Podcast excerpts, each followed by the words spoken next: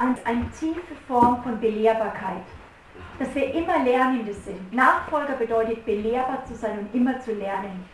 Dass wir immer hungrig sind. Wir werden nie an ein Ende gekommen sein, dass wir denken, wir haben alles. Lasst uns immer, immer hungrig sein und zutiefst wertschätzen, was wir schon haben. Ich möchte mit 80 noch heulen, wenn ich nur das Wort höre, Blut Jesu weil es mich so tief berührt, weil es nicht eine Sache ist von Fakten im Verstand, sondern weil ich weiß, dass dieses Blut mich erlöst hat. Das ist nicht was Fernes, das ist was, das zutiefst mein Herz erfasst. Das ist meine Welt.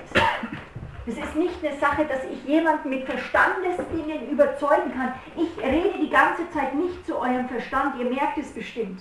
Ich rede zu eurem Geist. Und ich, ich sehe bei einigen die, diese, diese enorme Qualität, was Gott in euch ja schon eingebaut hat. Das sind Fundamente in euch.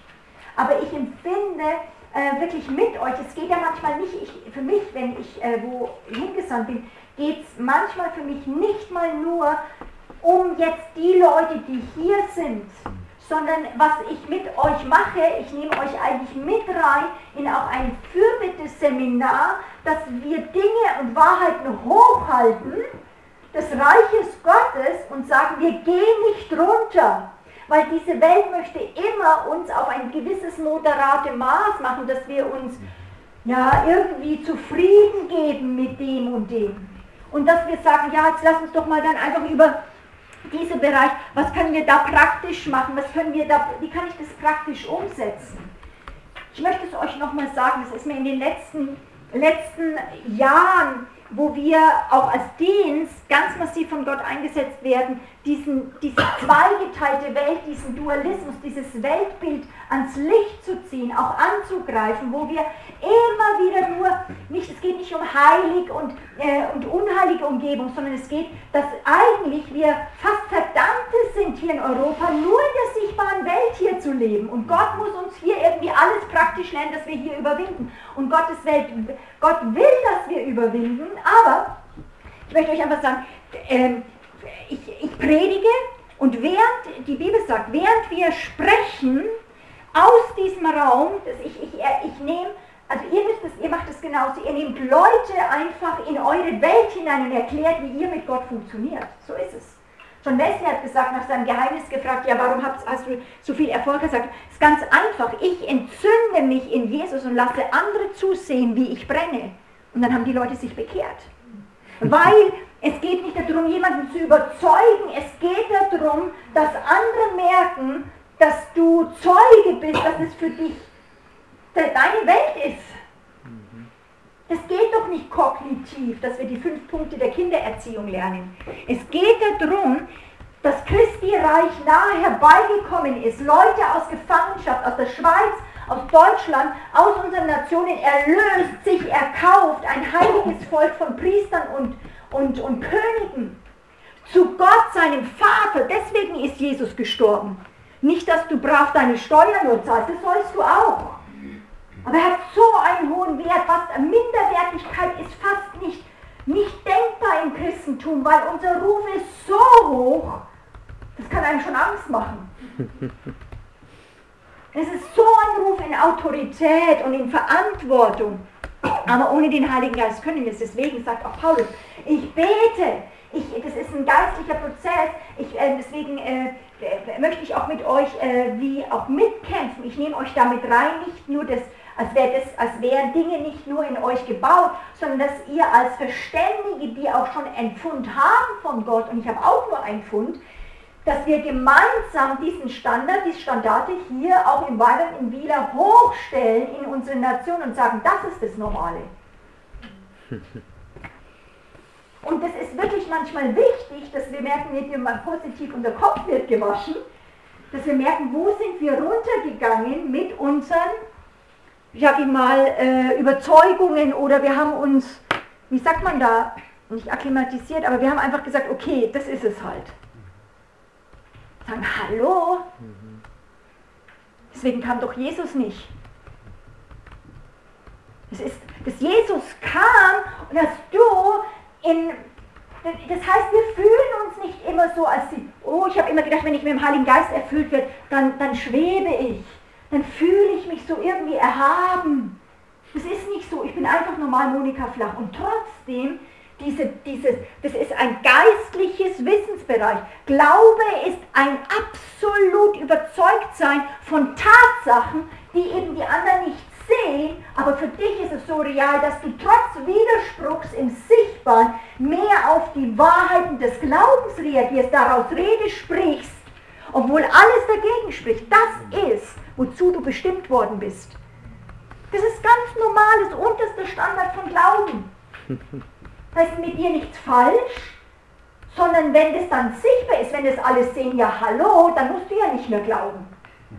Glauben als Definition ist, dass du auf etwas reagierst, was man eben noch nicht fühlt, spürt oder sieht. Wo angegriffen wird, was hinterfragt wird und du sagst, hallo, ich habe aber einen Samen gekriegt und der ist sehr real und ich bin absolut überzeugt von der Tatsache, von meinem Gott, der ist allmächtig, obwohl alles dagegen spricht. Und Gott sagt, äh, äh, Paulus sagt in, in, in Korintherbriefen, das gefällt Gott. Das gefällt Gott so in der Schweiz, schön, ja, alles hier muss geregelt sein, dann ein Volk hervorzurufen von Priestern und Königen, die nicht mehr klassisch schweizerisch sind, deswegen sagen dann Leute, ja, wo kommst denn du her? So, also, so, das, du bist zu fröhlich als Schweizer. Ja?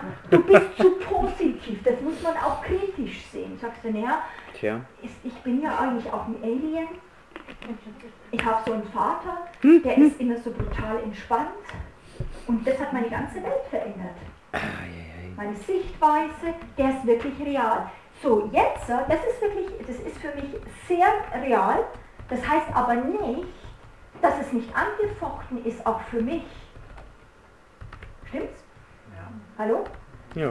Ich sage nicht so, oh, schau mal, die Monika gebracht, die ist so. Das wird nie an den Punkt kommen, dass wir denken, wir sind geistlich dann als Eltern mal so an dem Punkt, oh, wir stehen sowas über allem, es kommt nichts mehr an heran, ja, da bist du tot. das ist, ist vergessen. Nee, Gott gibt uns Dinge, ermutet uns auch Dinge zu, schickt uns wie Schafe zu den Wölfen, das finde ich ja schon auch ein bisschen äh, herausfordernd.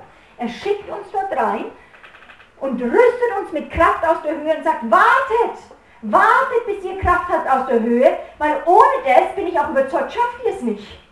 Ich meine, wenn Jesus da schon überzeugt ist, sollten wir auch mal davon überzeugt sein. Deswegen müssen wir ihn suchen nach dieser Kraft aus der Höhe und deswegen ist für mich eine Herausforderung, jeden Tag, das ist eben nicht eine einmalige Sache, super süß, ähm, ja, ist nicht eine einmalige Sache, sondern die Bibel sagt, werdet und seid voll mit dem Heiligen Geist. Das ist ein Befehl. Das ist eine klare Anweisung. Sei voll mit dem Heiligen Geist. Ja, warum? Nicht als Appell und weil das irgendwie gut wäre, sondern das ist das einzige Möglichkeit, wie du hier unter, als Schaf unter Wölfen überlebst. Sei voll! Voll mit dem Heiligen Geist. Werdet nicht trunken mit Wein, sondern seid erfüllt, indem er zueinander singt, mit Lobliedern. Ja, und das mittendrin in dem ganz normalen Alltag, im ganz normalen Wahnsinn des Alltags. Da nehmen wir Gott rein. In die in die Krisen unseres Lebens gehen wir zurück, weil Gott ist außerhalb. Und wir gehen mit Gott zurück, können Dinge aushebeln, weil Gott ist ein Gott der Ewigkeit, der ist nicht an Zeit gebunden, der kann locker mit uns 20, 40 Jahre zurück und kommt dort rein und bringt einen Rückenwind und plötzlich kommen wir in die König und äh, königliche Priesterschaft, wo wir nicht nur für uns leben, sondern Priester sind, beten für die Welt, wo wir mit an himmlischen Orten sind und regieren und das mitten am Arbeitsplatz, nicht irgendwie als die Propheten, die in Höhlenpropheten irgendwie sich zurückziehen, sondern die fünf Kinder haben, die mit vier Generationen in einem Haus zusammen sind.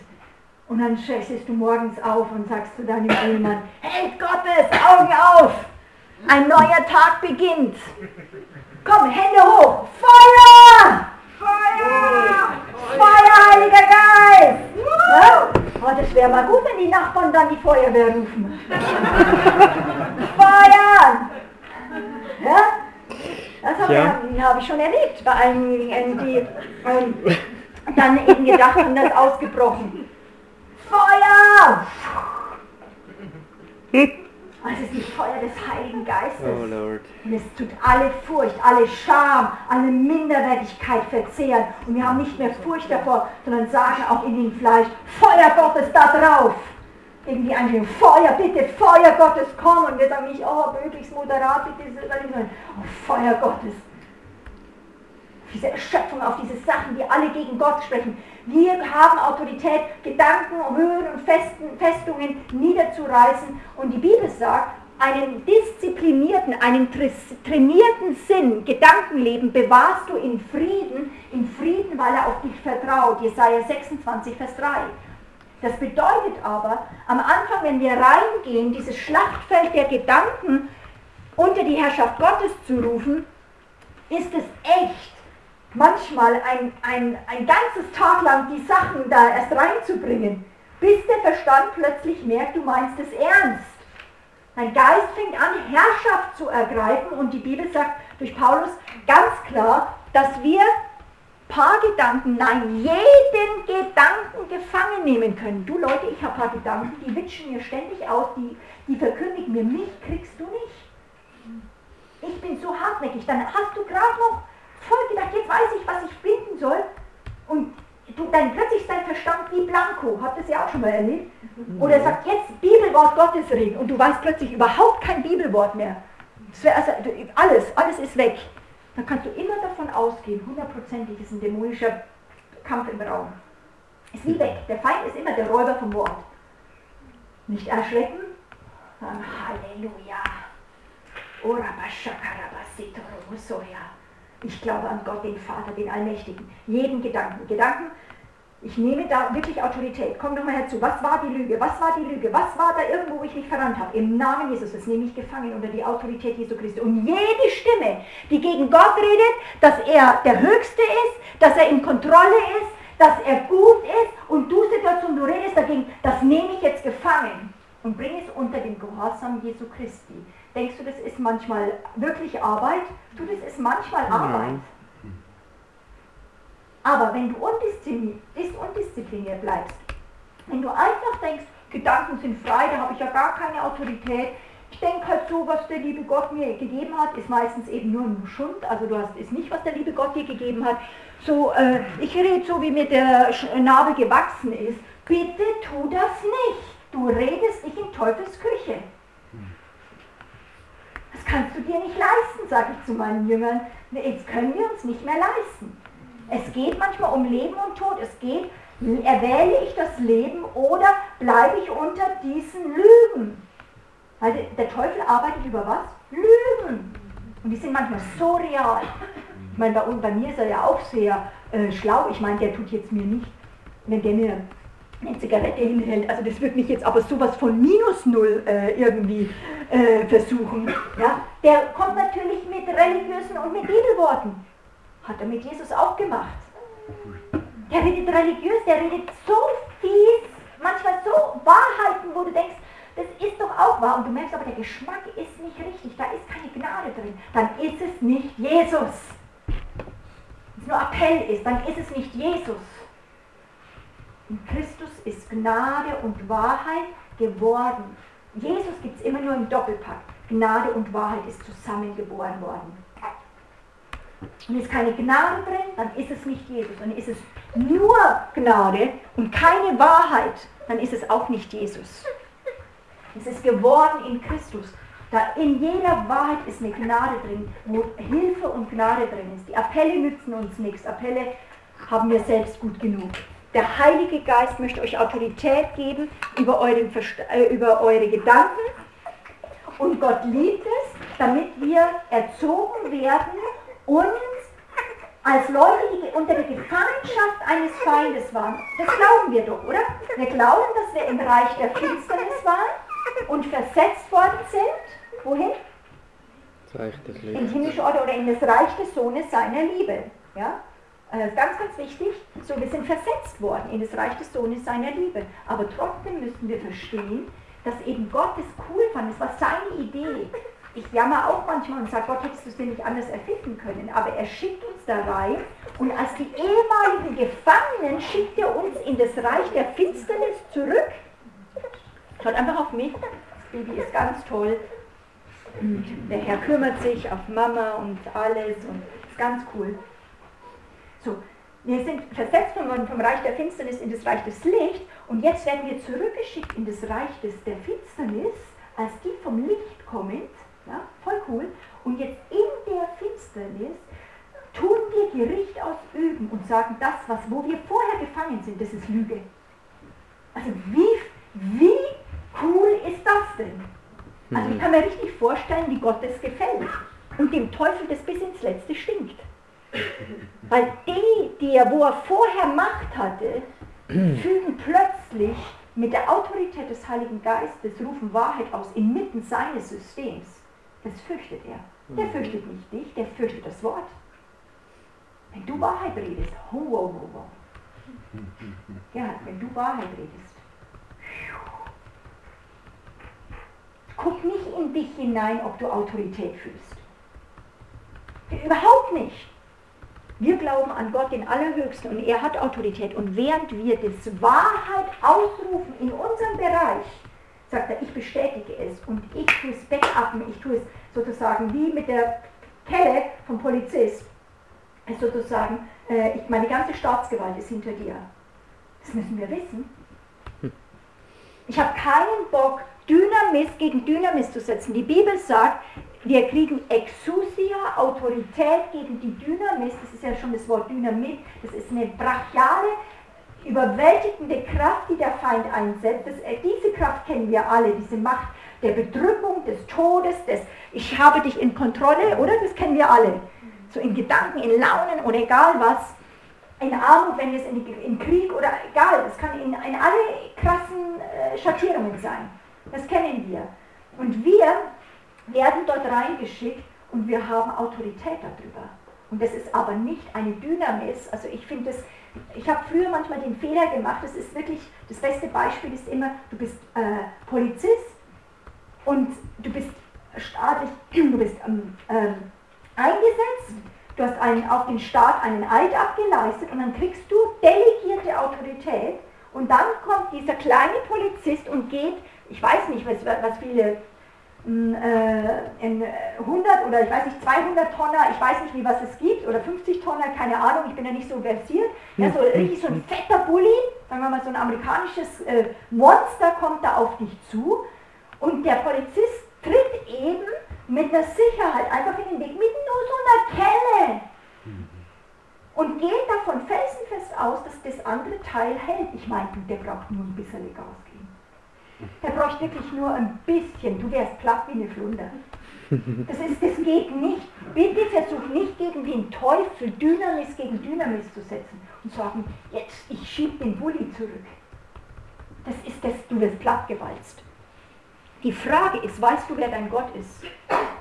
Weißt du, wer der Herr ist? Und weißt du, dass er dich eingesetzt hat, Stopps zu setzen? Wir sagen, hier weiter, Teufel, und, nicht, und hier nicht weiter. Ich nehme meinen, meinen Platz ein und was du Teufel mir gestohlen hast, das hole ich mir zurück. Ich weiß, was mein Erbe ist.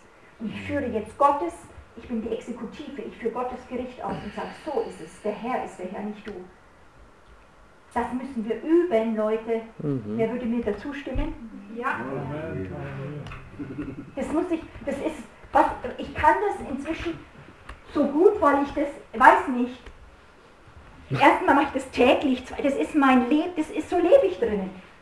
Ich bin nicht ständig gegen den Teufel. Meine Hauptheimat ist der Herr, seine Herrlichkeit, darin lebe ich. Ich bin Gottes Hausgenosse und nicht des Teufels Hausgenosse. Fakt ist aber, das Königreich ist mein, aber Wahrheit ist, der Vater lässt mich nicht immer nur im Vaterhaus, er schickt mich rein unter die Wölfe. Ja, und da habe ich jetzt nicht, also ich habe den Schoß in mir, aber um mich herum tobt es auch manchmal und Gott sagt, wie zu seinem Sohn Jesus, ich möchte, dass du nicht die Herrlichkeit nur betrittst und immer oben auf dem Verklärungsberg bleibst, geh runter, wo die Dämonen sind. Wenn ich ein bisschen Nachfolger Jesu, wenn Jesus wird unten sein, ich kann sagen, ich mache da oben die Hütte mit Petrus, ja, Petrus und ich, die Hüttenbauer. Ja. Die Verklärung ist inzwischen unten im Tal, da kann ich auch oben lange warten. Ja, damit Mose und Elia nicht mehr da sein. Ja, aber ich kann vielleicht einen, einen äh, Pilgerschrein eröffnen und Geld machen da oben. Ich habe was gesehen. Ja. Nee, Gott schickt uns wieder runter dort, wo die Dämonen sind. Und wir sind dafür gemacht. Unser geistlicher Mensch ist dafür gemacht, Konfrontationen auszuhalten, reinzugehen, sich nicht einschüchtern zu lassen. Und das empfinde ich, soll ich heute hier in der Schweiz mal wieder verkünden. Mhm. Das ist okay für euch. Ja. Das ist nicht eine deutsche oder eine Schweizer Sache. Das ist eine, das ist ein, wir sind Leute, wir sind vom Königreich, das ist international. Da ist nicht Schweizer noch Deutscher. Das ist, wir haben eine Autorität, die ist in jeder Nation die gleiche, bloß andere Nationen nehmen das manchmal leichter wie wir, weil wir brauchen echt manchmal eine Befreiungsebene, dass wir aus dem Verstandes, äh, auch Gefangenschaft unseres, des, äh, des, des, äh, des nur des Sichtbaren durchbrechen. Und deswegen sagt Paulus, abermals gebär ich euch im Geist. Geburt ist etwas, ich schiebe euch, ich gebär euch in diesen Geistesraum rein. Ich merke manchmal, was für eine Seelenarbeit es ist, und wir brauchen Leute, wir haben gerade in der Pause nochmal gesprochen, auch für unsere Kinder, wir können nicht Leute bekehren. Das ist ein Wunder. Diese neue Geburt ist ein Wunder. Das ist nicht was, das kann, ist nie, was du machen kannst. Deswegen ist es aber auch eine Gnade, wenn das geschieht. Das ist das größte Wunder. Das ist für mich dramatischer und schöner und die Taufe im Heiligen Geist wie manchmal eine körperliche Heilung, weil das ist für alle Ewigkeit, kommt eine neue Geburt hervor. Und deswegen, wenn du Kinder hast, äh, ist es nicht eine Sache, dass wir das äh, in fünf Jahren den Kindern überlassen. Wir fangen an, sobald wir Kinder wollen und die Kinder äh, wir empfangen, wir fangen an und sagen erstmal generell, wir überlassen sie nicht die Entscheidung. Sie, sie haben keine Entscheidung, sie platzieren sie ins Königreich rein. Das ist ein, ein Baby kommt in die Welt der Eltern hinein. Das bitte überlass es nicht dem Kind. Hm. Du, du, du, stellst es in Niemandsraum. Da, da tue ich wirklich dann, ich sage jetzt ich weiß nicht, ob das für alle dann leicht ist, aber einfach nur mal, um das zu konfrontieren. Warum haben früher die, die Leute Kindertaufe eingeführt? Warum? Weil sie von dieser dämonischen Welt überzeugt waren und sagen, das Kind darf keinen Moment allein sein, das war aus Liebe, wir ziehen es ins Königreich Gottes rein, weil dort ist Schutz. Hm. Deswegen, wir taufen sie hinein in die Gemeinschaft der Heiligen, in den Leib hinein, weil wir lassen ihnen nicht über Entscheidung. Sie, sie, diese unsichtbare Welt ist real und wenn wir sie in einen neutralen Raum lassen, ist kein neutraler Raum, sondern wir geben sie aktiv dann, dass der Feind alles in sie reinplatzieren kann. Hm. Das heißt nicht, dass wir Kindertaufe machen müssen, wir nehmen sie in unsere Welt, in das Königreich, wir segnen die Kinder und sie dürfen dann nochmal im Glauben getauft werden. Da, äh, da, gibt es ja kirchengeschichtlich ganz lange, aber ich, äh, zumindest hatten sie ein Verständnis von der unsichtbaren Welt. Heute sagen wir, ja, das ist eine Entscheidungsfrage. Ich entscheide mich für Jesus. Es geht, äh, es geht oft um einen Kampf. Und deswegen, ich bitte euch, wenn ihr Kinder habt, bittet den Herrn, erstmal als erstes sagt er, ich und mein Haus, überlasst es nicht die Kinder, wenn sie noch sehr klein sind, wenn, sie, wenn ihr sie empfangt und wenn ihr die Kinder seht. Geht davon aus, unsere Kinder, wir werden dem Herrn folgen, als ganze Sippe. Über, äh, gedankenmäßig, lasst es nicht offen, ob sie sich entscheiden oder nicht. Ihr geht erstmal davon aus, komplett. Mhm. Natürlich. Ich bin komplett und meine Dings, Herr, du vertraust sie mir an, dass ich sie dir präsentiere, dass, ich, äh, dass sie für dich gebrauchbar sind und du erziehst mich. Bitte komm an mein Kind rein. Bitte, ja, komm an mein Kind ran. Gott, dir gehört das Kind. Ich weihe es dir.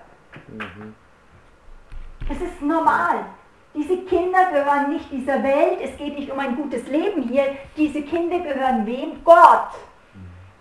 Sie gehören nicht mal dir. Sie gehören Gott. Und Gott hat einen Anspruch auf sie, auf diese Kinder. Stimmt's? Ja. So, und wir freuen uns daran und freuen uns. dass kommt ein Kind hervor, das unter Gott laufen wird, das Zeuge sein wird. Ja? Vor diesem Jesus hier auf der Erde. Sie kommen ganz, kriegen einen guten Start. Viele sagen immer, ja, christliche Familie. Und ich sage, Halleluja, wenn du eine christliche Familie bist. Die Frage ist nur, bist du echt? Die Schwierigkeiten ist in christlichen Familien ist eigentlich, finde ich, meine Beobachtung war und was ich recherchiert habe, ist zu 80, 90 Prozent ist, dass Leute schon gutgläubig sind, aber eine Diskrepanz haben, was sie in der Gemeinde leben und was sie zu Hause leben. Und das sehe ich, sage ich mit Recht, Kinder sind feinfühlig, dass sie das mitkriegen. Mhm.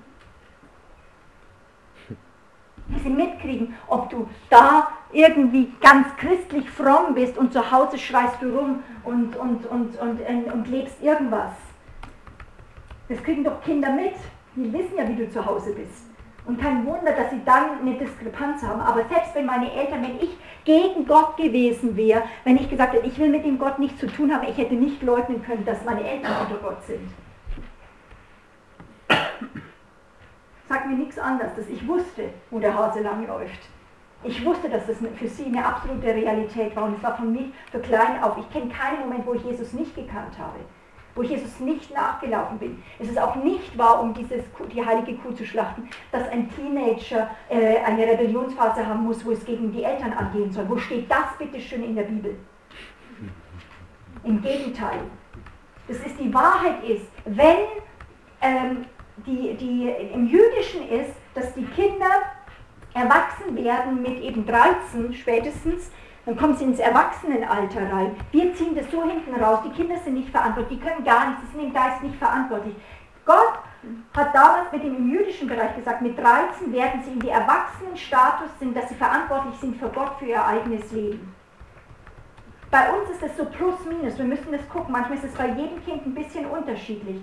Aber ich, ich meine Beobachtung ist, und wenn ich mit, mit Eltern rede, ist, wenn du mit ab 10, 11, 12, wenn es nicht zu einem Momentum gekommen ist, dass die Kinder nicht unter Gott gekommen sind, dass sie nicht mehr sagen, ja, Mami befiehlt mir in die Kirche zu gehen, Papa will, dass ich Bibel lese, wenn sie nicht kommen, das Wort Gottes sagt, dass sie nicht selber diesen Gott unter Gott stellen sind. Wenn das mit 10, 12 nicht passiert ist, dann wirst du vielleicht Rebellionsphasen erleben.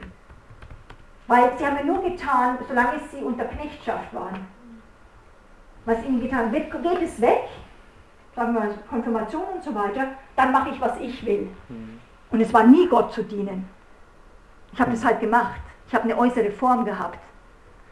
Deswegen ist unser Ziel eben nicht, dass sie äußere Formen haben, deswegen müssen wir auch beten. Das ist nicht eine Sache, die wir machen können. Wir gehen davon aus, aber es ist trotzdem eine Gnade, wenn die Kinder auf Gott reagieren, weil wir haben nicht Macht über ihre Herzen.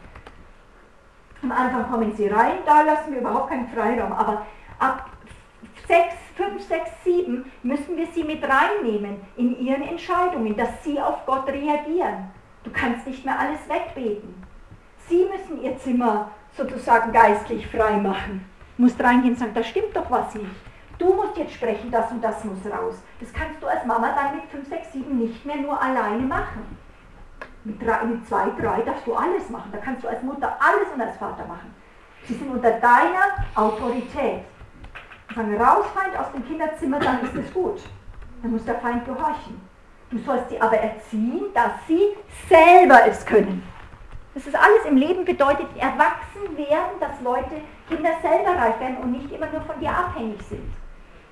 Stimmt's? Hm. Und deswegen, ich wusste, ich hatte eine Beziehung selber dann mit Jesus, auch als tatkräftiges Kind. Ich habe nicht immer alles, ich war bestimmt nicht nur easy und so weiter, aber ich war immer, dass ich einlenken konnte, weil ich wusste, der Heilige Geist hat mich sowas überführt. Ich meine, ich habe ich hab so schlechtes Gewissen gehabt. Ich wusste also total die Leitplanken. Es war mir nicht immer recht als Kind. Es war nicht immer, dass ich fröhlich hüpfen dann zu Mama und Papa hin bin. Manchmal Zähne knirschen und habe geklopft ans, ans, äh, äh, ins Büro von meinem Papa und, und äh, Entschuldigung und, und so weiter, weil ich da auch noch nicht erfüllt war mit dem Heiligen Geist. Aber ich wusste schon, Jesus war in mir. Ich wusste, was Autorität war.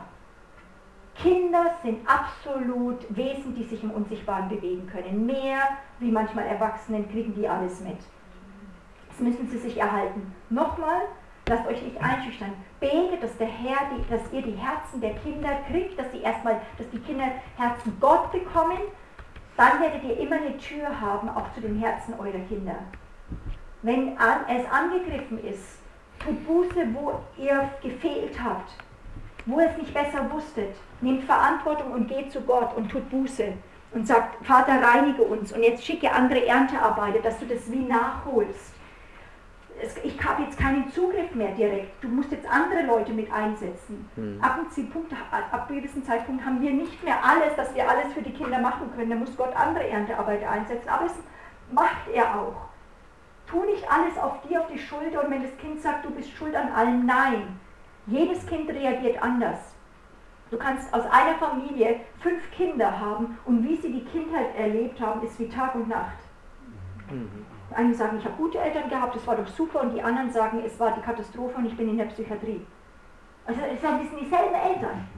Es ist nicht nur, wie die Vater oder Mutter reagiert, es ist auch die Verantwortung des Kindes, wie es auf die Eltern reagiert. Und da muss hoffentlich irgendwann mal ein Seelsorger kommen, der auch das Kind dahin führt, wo war seine Verantwortung, dass es in Gefangenschaft gekommen ist, weil es das Herz zugemacht hat und die Eltern nicht mehr rangelassen hat. Versteht ihr, was ich meine? Oder nicht mehr unter Gott sich gestellt hat und sagen, hey, aber du hast nicht einmal Gott um Hilfe gebeten. Stimmt. Ja, aber ich habe es nicht gewusst. Das ist keine Frage. Du kannst zurückgehen und sagen, Gott, ich habe nicht nach mir gefragt. Das sagt die Bibel. Das ist keiner, der Gott sucht. Ich habe dich nicht gesucht. Ich war in mir selbst total gefangen und es ist die Folge davon jetzt, was ich erlebe. Danke, dass du da reinkommst. Gott ist nie ohne Hilfsmittel. Gott hat immer Zugang zu uns, wenn wir ein Herz aufmachen.